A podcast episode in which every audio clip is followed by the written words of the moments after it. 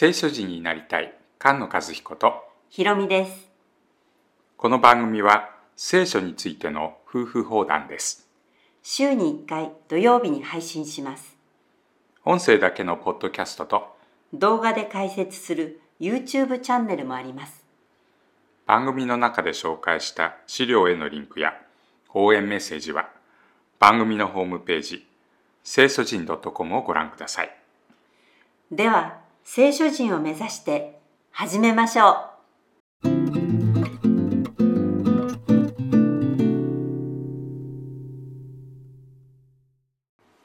詩編38編です詩編38編は大変な祈りですね怒りがありますうね。ん、苦しい詩編が38編39編と続きます主よ、あなたの憤りをもって私を責めず、激しい怒りをもって私を懲らさないでください。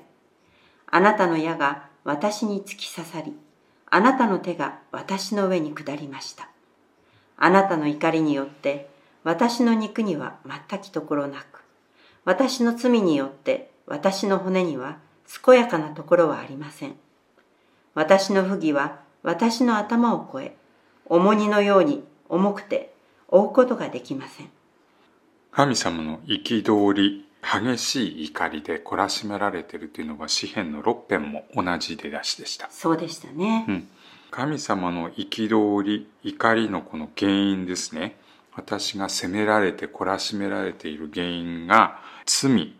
そして不義。不義は咎とも訳されますよね。この罪咎によって神様の怒りを招いているということなので罪の告白の詩篇と言われるものの一つになっていますただ罪の告白っていうとダビデで言うとバテシェバの罪だっていうようなこと言われるんですけど、まあそれよりももっと広くて数多いかな。うん。うん。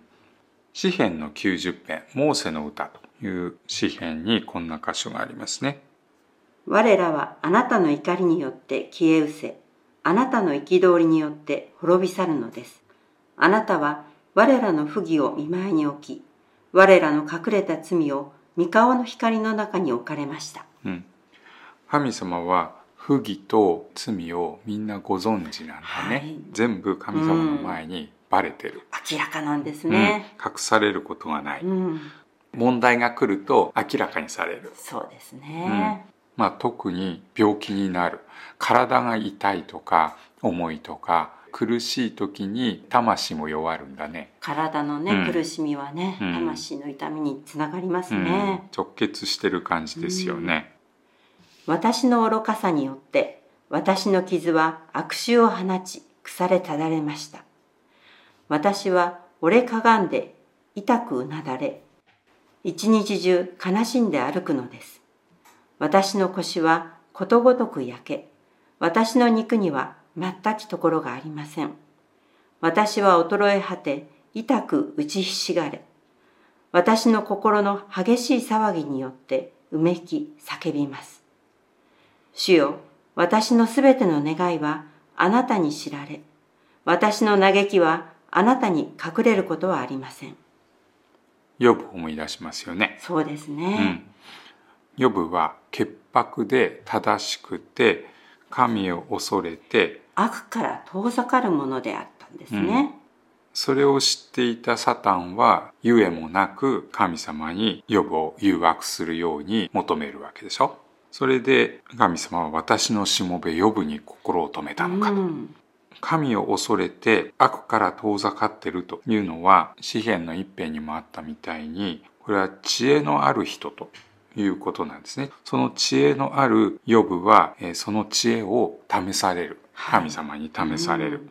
サタンが言わせたいのは神を呪う言葉なんですね。うん、罪を犯して神を呪う。不信仰の言葉を言わせようとする、うん。えー神様を信じない。信頼しない、どうせ私のことを知らないんだ、みたいなことをね、言わせようとするんですね。そう。そしてこの後友人そして敵が登場しますね私の胸は激しく打ち、私の力は衰え、私の目の光もまた私を離れ去りました。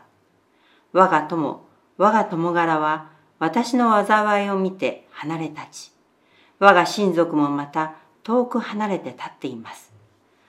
私の命を求める者は罠を設け、私を損なおうとする者は滅ぼすことを語り、一日中欺くことを図るのです。しかし、私は耳しのように聞かず、推しのように口を開きません。誠に私は聞かない人のごとく、議論を口にしない人のようです。しかし主よ、私はあなたを待ち望みます。我が神、主よ、あなたこそ私に答えられるのです。肉に全きところがない。全く体がボロボロになってしまってる、この詩人は、共に見捨てられる。はい、家族にも見捨てられる。うん、誰も助ける人がいない。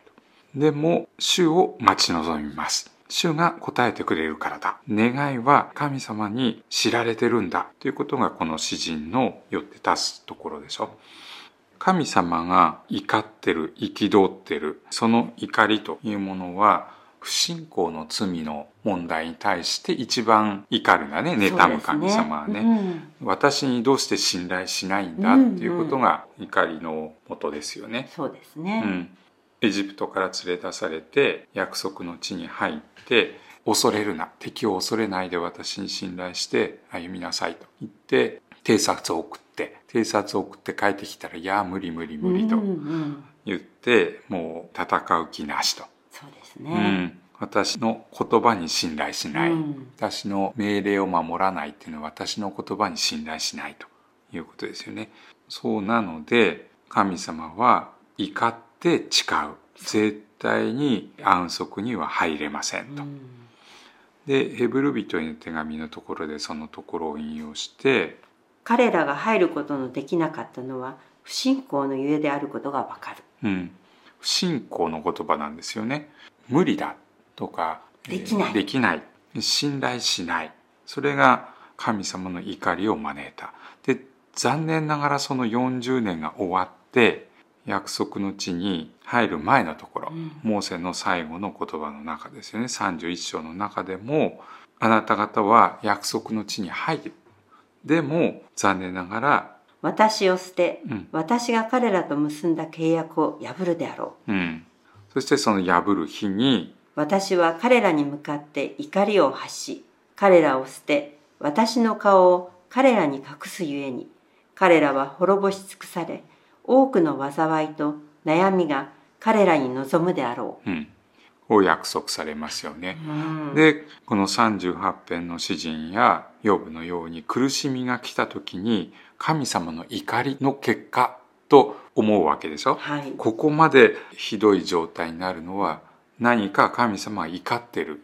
その怒りの原因は何だろうか、まあ、罪と咎であるということはそうなんだけどここまで激しい怒りを被るような罪を犯してはいないんじゃないか。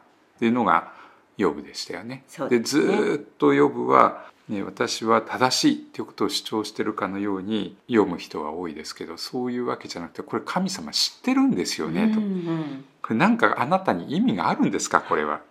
私みたいなものに構わないでください。うん、うん。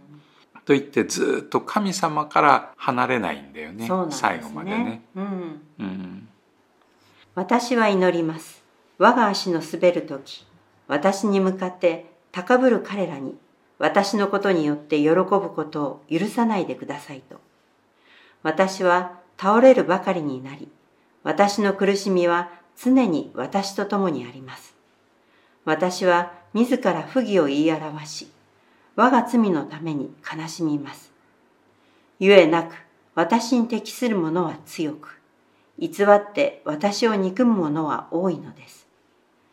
悪をもって善に報いる者は、私が良いことに従うがゆえに、我が仇となります。主よ、私を捨てないでください。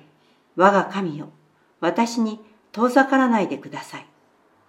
主、我が救いよ、速やかに私をお助けください。